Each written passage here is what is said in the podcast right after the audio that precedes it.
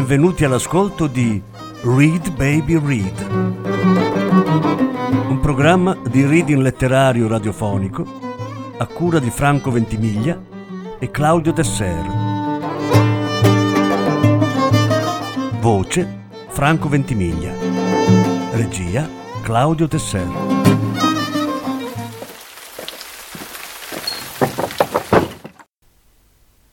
Brani da 70 acrilico 30 lana di Viola di Grado. Legge Sara Ventimiglia. Lettura in tre parti. Seconda parte.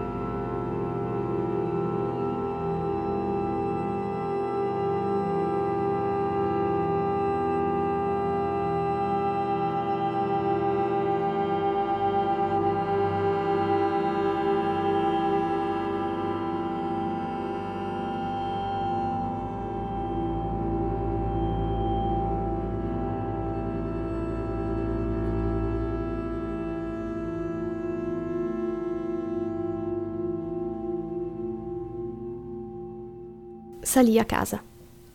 La nostra triste casa cadente di Christopher Road, a due passi dalla chiesa col cimitero abbandonato. Non siamo mai stati poveri, ma mio padre aveva un certo gusto perverso per le cose dimesse, lo facevano sentire meno borghese. E comunque lui, mio padre, era sempre in redazione, al contrario di mia madre, sempre a casa col suo flauto. Di lì non ci passava quasi mai nessuno, al massimo qualche ragazzino dall'accento marcato che ti voleva rubare il portafoglio. Poi di notte era ancora peggio. Sparivano anche loro. Avresti dato un braccio per vederli passare, invece niente, il nulla. Un agghiacciante flashback del pre-Big Bang. La nostra casa diventava una casa da nessuna parte, una zattera smilza alla deriva nella notte coi suoi tre piani stretti e ubriachi d'umido, pieni di polveri e odori marci, e i muri sottili che ci rinfacciavano ogni verso straziante del vento e della pioggia. Al piano terra, lì dove è più vicino all'inferno, alle buche dove si decompongono i morti, agli scheletri che ci guardano con gli occhi cavi abitati dai vermi, lì c'era il salottino con la tv polverosa che prendeva solo Channel 4 e le due bici ex fiammanti con le gomme a terra stramazzate sulla moquette. Più su la scala ripida e gemente, e il primo piano, dove vivo io, e all'ultimo piano la stanza con dentro il cadavere vivo di mia madre. Ecco perché a volte preferivo svoltare a destra e rincasare al cimitero. C'erano le lucine sullo specchio, c'era la geisha sul comò. C'era il tappeto indiano. C'erano i libri sul taoismo di quando vivevo a Torino in via Vanchiglia. Ah, e anche le favole ingiallite, che tanto, anche se ingialliscono, continuano a vivere tutti felici e contenti. Avevo già trasportato tutto nella casa nuova di Victoria Road. È così che si fa di solito.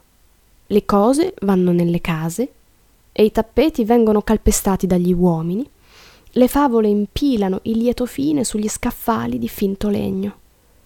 E infatti è quasi successo. Ma prima ancora di succedere è cascato tutto nei buchi, le cose e le case e i tappeti, eppure le principesse eternamente baciate per la prima volta, appena arrivato l'anno meno tre. A dicembre, nel 2004. Quando lo scrivo cado dentro i due zeri.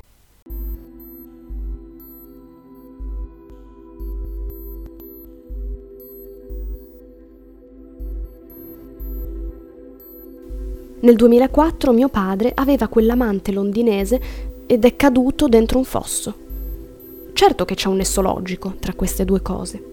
Per esempio, lui quel giorno, prima di entrare nel fosso, era entrato dentro Liz Turpy. Lei gemeva nel suo lezioso accento del sud. Ovviamente non lo so se gemeva, ma ho il vizio di immaginare le cose che mi fanno male. Fatto sta che il 12 dicembre 2004 lei era in macchina con lui questo non me lo sono immaginata perché i corpi li hanno trovati insieme e io ero lì.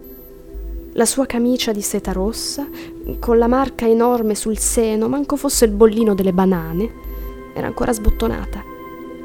Tanto in quelle strade strette non ci passa mai nessuno. Le case sono nascoste dietro il verde. Sono così sole, abbandonate, sembrano infelici. E proprio per questo sono belle. Il lavoro di Liz, sì, lo so, l'ho nominata così tante volte che vi ci siete affezionati e ora andate a portarle i fiori sulla tomba. Era dire che il CD Caio e il CD Sempronio erano capolavori dell'innovazione avanguardistica. O almeno questo era quello che lei credeva di dover fare. Tanta pubblicità, anche se nessuno gliele aveva chiesto di parlar bene di tutti. Mio padre invece scriveva di cronaca e aveva una scrivania tutta sua con una foto incorniciata d'argento di quando avevo sette anni. Sono su una spiaggia di Scarborough, è la prima gita in Inghilterra. Ho la faccia scavata e felice. La faccia scavata l'ho presa da mia nonna, la felicità invece l'ho presa dalla sabbia. L'ho presa con violenza, tirandola su come una carota, con tutta la radice, perché amavo fare le buche. Infatti ho le mani infilate nella sabbia fino all'avambraccio e c'è pure sabbia sulle mie gambe. Il 12 dicembre 2004 quei due hanno svoltato per Grosvenor Road, una stradina talmente silenziosa che ti sembrava di essere nell'anno 3000 dentro il Museo Nazionale dei Cottage inglesi, a commentare che però è troppo artificiale, perché a quei tempi c'erano pure le persone, i cani, insomma un po' di vita, eppure ti sbagli.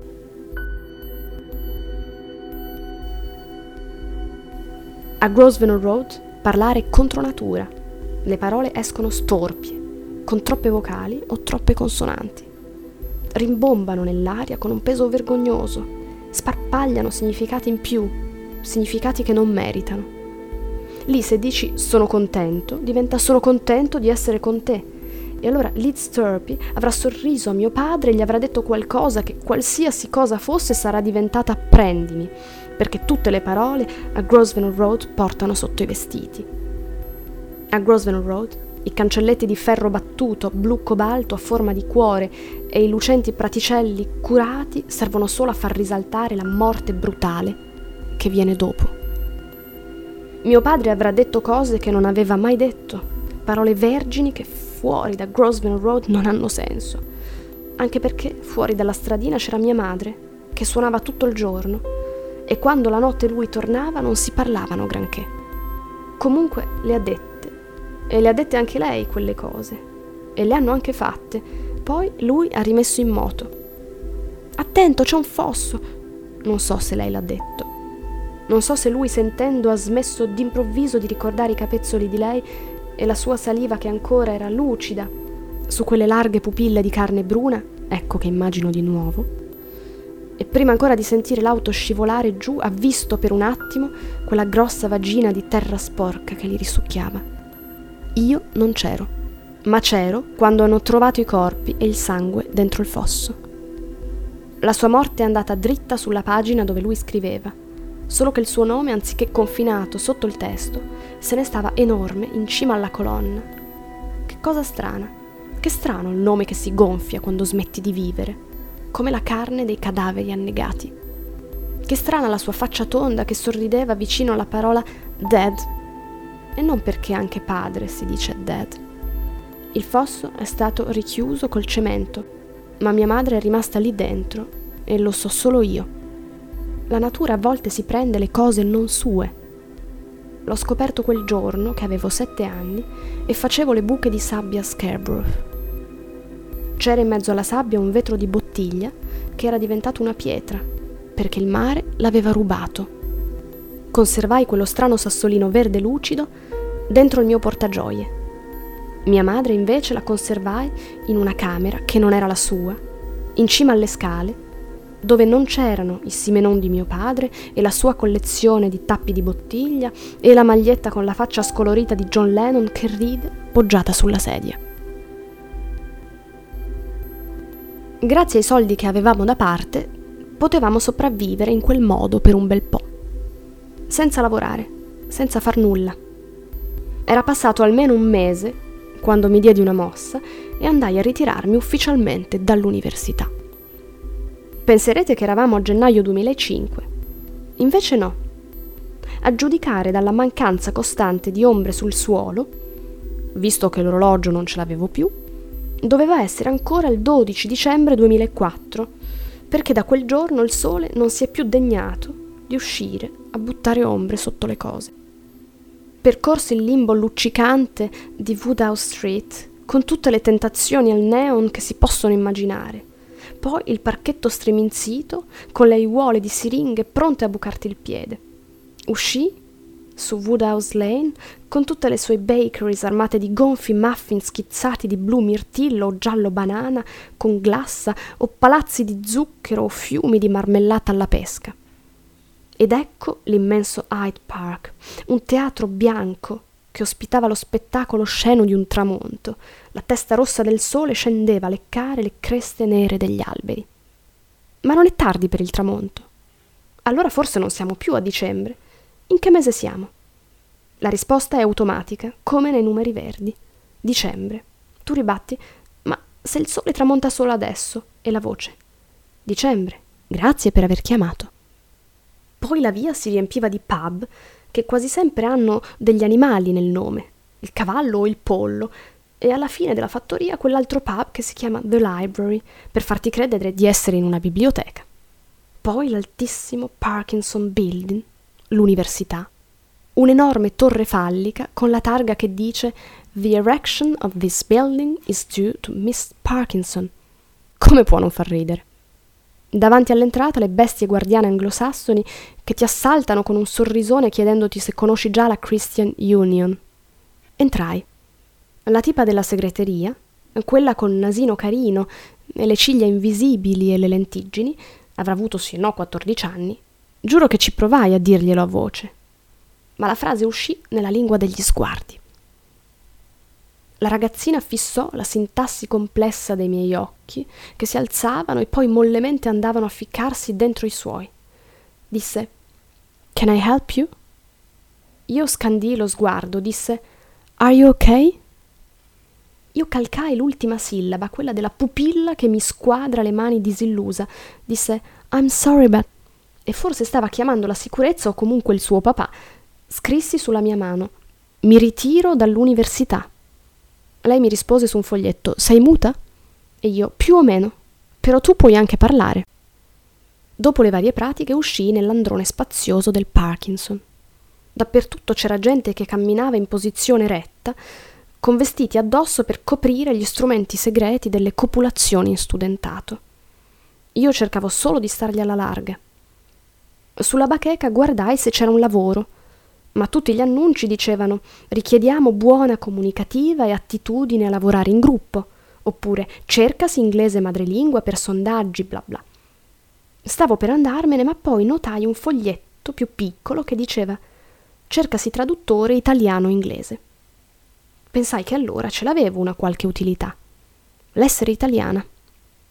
Da quando a sette anni mi ero trasferita in quel frigido universo inglese, non mi era servito ad altro che ad attirare domande stupide sui tipi di pasta.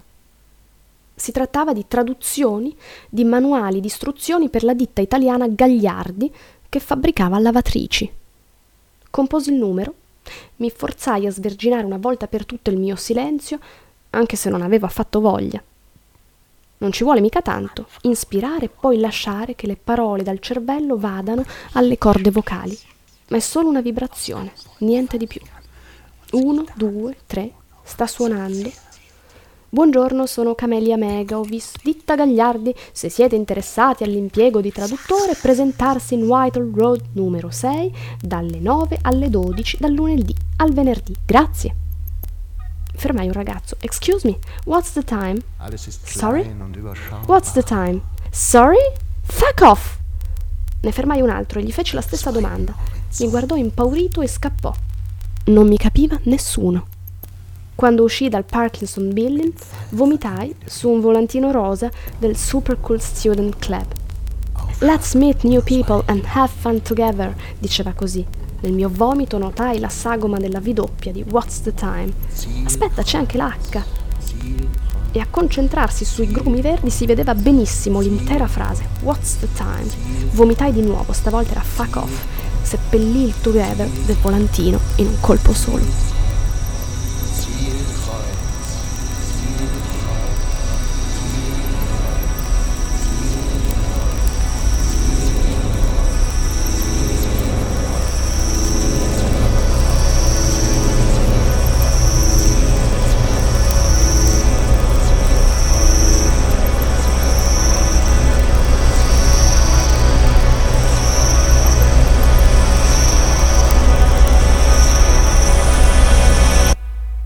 Arrivai all'edificio grigio della ditta Gagliardi. La freccia stampata al computer appiccicata sulle scale diceva Gagliardi, third floor. Due uomini sovrappeso con pochi capelli, un ventilatore lento sospeso sulle loro teste, un calendario di noiose nature morte appeso alla parete scrostata. So what's your name, love?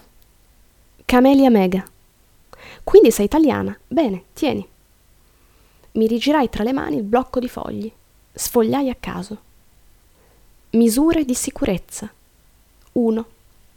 Durante il lavaggio l'oblò tende a scaldarsi. 2. Non forzare in nessun caso l'oblò. 3. Controllare sempre che i bambini non si avvicinino all'oblò. Va bene, quando devo consegnarlo?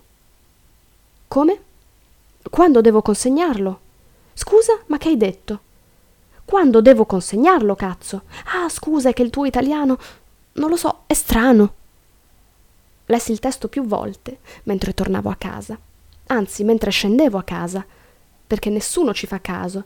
Ma Woodhouse Lane da una parte e Hadling dall'altra sono due luride cosce aperte che scendono e si congiungono in Christopher Road, la mia strada, punto di macabra convergenza di tutte le brutture della razza umana.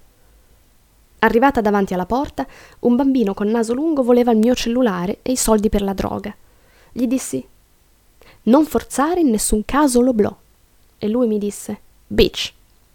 Lo guardai andarsene nella luce porno del tramonto. Entrai in casa, chiusi fuori quel mattatoio di nuvole carnose e sanguinolente. Vomitai un lungo non forzare in nessun caso l'oblò sulla carogna di gatto vicino alla finestra. Quella che avevo trovato ieri per strada. Ma perché dentro casa? Ah già, la volevo usare come tappetino di benvenuto. Cominciai a uscire coi vestiti del cassonetto. Cioè cominciai sia a uscire che a uscire con quei vestiti.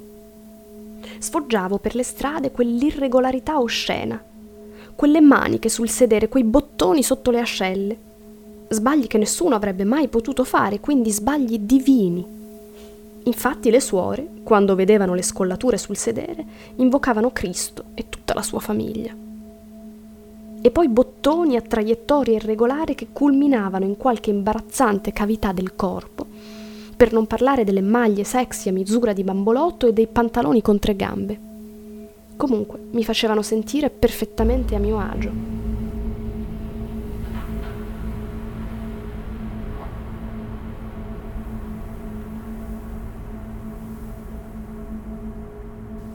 Tanto me ne andavo solo al supermercato a ghigliottinare i fiori al cimitero.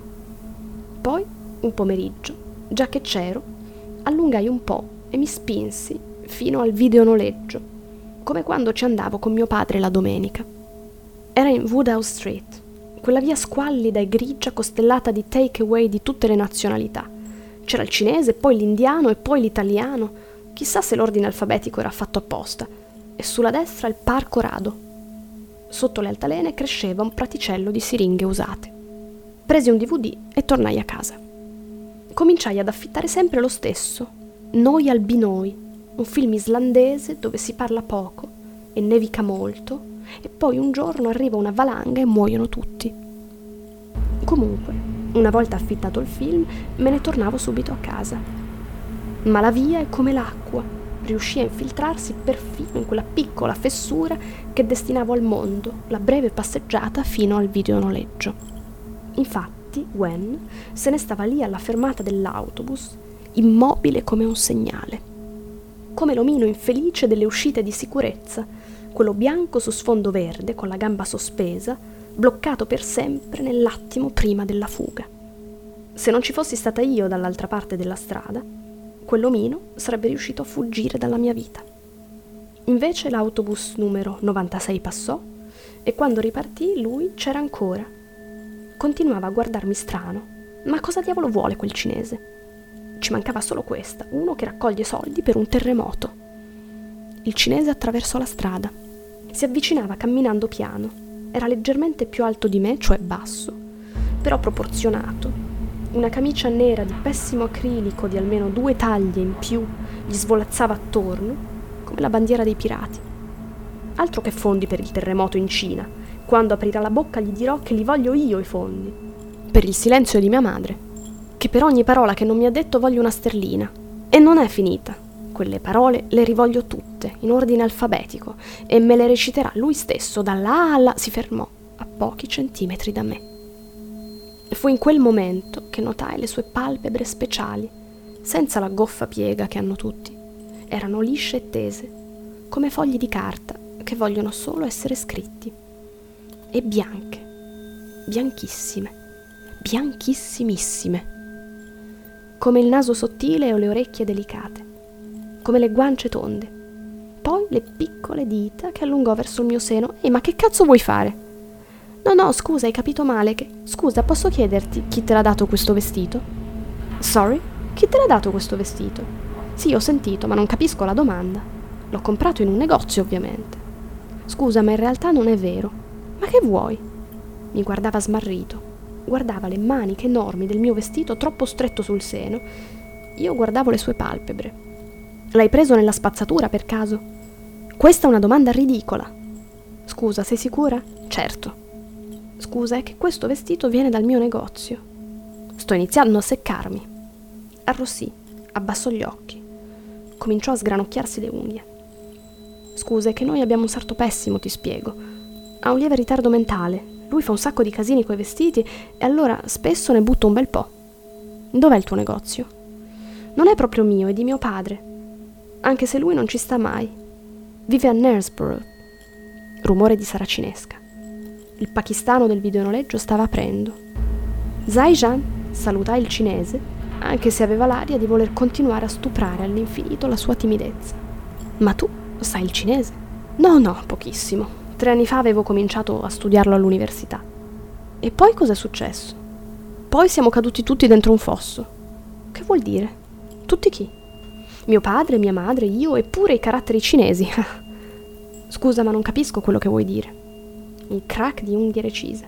Stavo solo scherzando, ti saluto. Quando tornai a casa, mia madre era seduta per terra in soggiorno. Mi fece segno di avvicinarmi e mi passò le sue ultime tre foto.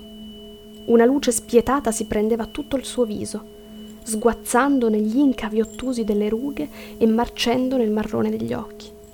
Prima erano azzurro mare quegli occhi, poi il mare, cadendo nel fosso, si è riempito di fango. Anche i capelli, che erano biondi, siccome lei non li lavava più, sembravano marroni. E chissà se c'entra anche il fatto di starsene sempre chiusa a casa, lontana dalla luce. Tutto sul suo corpo era del colore sbagliato, anche la tuta grigia perché in lavatrice era diventata color ratto.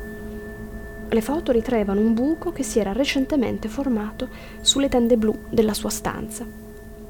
In settimana le vado a ricomprare al mercato. E le accarezzai i capelli. Lei mi disse lo sguardo chiamato Camminare fino lì, davvero ce la fai? Io risposi quello chiamato Stai tranquilla, penso a tutto io. Sì, lo so che mi compatite, ma che mi serve? Copiatela e incollatela sulla vostra storia la vostra compassione. Portai giù il laptop, in cucina misi l'acqua sul fuoco e il DVD nel computer. Scoprì con orrore che non si trattava del film islandese, anche se la cover era quella. Mi avevano imbrogliato. Era un cazzo di commedia americana dove sorridevano tutti e c'era perfino una colonna sonora. Quando andai a restituire il DVD, guardai la fermata dell'autobus e ripensai al ragazzo cinese. Se i vestiti li buttava sotto casa mia, il negozio doveva essere per forza dalle mie parti. Ma allora com'è che non l'avevo mai visto? Imboccai Headingley Lane. Dietro i muri si intuiva una vegetazione luminosa e delle case vittoriane marrone scuro, e voci di gente, risate eteree lontane come in un sogno, o come dei titoli di testa su sfondo nero di un film horror, quando ti devono preparare alla scena innocente in cui irrompe lo splatter. Comunque, non è altro che il solito trucco dello spaventapasseri. Lì dietro, in realtà, ci saranno solo le punte dei tetti infilzate su lunghi bastoni e illuminate al neon. E piante di plastica lucidate per bene, e radioline sguaiate che imitano le voci di uomini innamorati della vita. Tutto questo solo per farmi credere che c'è una parte di Leeds, la migliore, che le ragazze italiane orfane di padre non possono vedere. Oltrepassai un'edicola e un fioraio, Lì comprai una rosa rossa e la sverginai lungo la strada col mio coltellino svizzero. Poi l'abbandonai spezzettata sul marciapiede. Era tutto un sorriso sadico di petali intorno al tombino. Li cacciai a turno giù nella grata. Io insensibile? Ma per favore. Più avanti, di fronte al supermercato, c'era un cartellone pubblicitario con una modella famosa in bikini sdraiata sul prato, le cuffie alle orecchie, una margherita enorme accanto al viso, zigomi alti, nasino all'insù, un sole giallissimo sospeso in cielo. Sarà stata estate nel cartellone. Per la gente di Leeds un cartellone che rappresenta l'estate è come uno di guerre stellari. La donna diceva che queste batterie durano per sempre. Erano le sue ultime parole, perché due uomini in canottiera scura le stavano stendendo addosso striscia per striscia un'altra immagine. La margherita diventò un faro, il seno quarta misura una targa, il nasino delizioso freddo metallo grigio, anche gli occhi da gattina metallo, le dita lunghe una ruota. La donna sul prato divenne una lancia delta con dentro Richard Gere. Questo è tutto, almeno al 23 di Hadlin Lane, ma se poi a casa accendi la tv, Richard Gere guida fino in Tibet per donare ai monaci buddisti la sacra impronta delle sue mani sulla neve. Continuai a camminare. Ed eccolo, all'incrocio, il negozio cinese, contrassegnato da due lanterne di carta. Quattro schizzi rossi che dicevano un nome che non sapevo leggere, ma sotto la trascrizione. Soksue Sandian. Entrai. Suonarono dei campanellini appesi a un gigantesco gatto rosso di legno. Mi venne un colpo. Il posto era piccolo e ordinato. Il ragazzo se ne stava dietro la cassa, seduto col busto proteso in avanti, le unghie in bocca, i capelli sugli occhi che guardavano a terra. Tutto il suo corpo era impegnato in un immane sforzo di invisibilità. Aveva tutta l'aria di essere uno di quelli che hanno paura della vita. Manco fosse una cosa definitiva, Dio santo.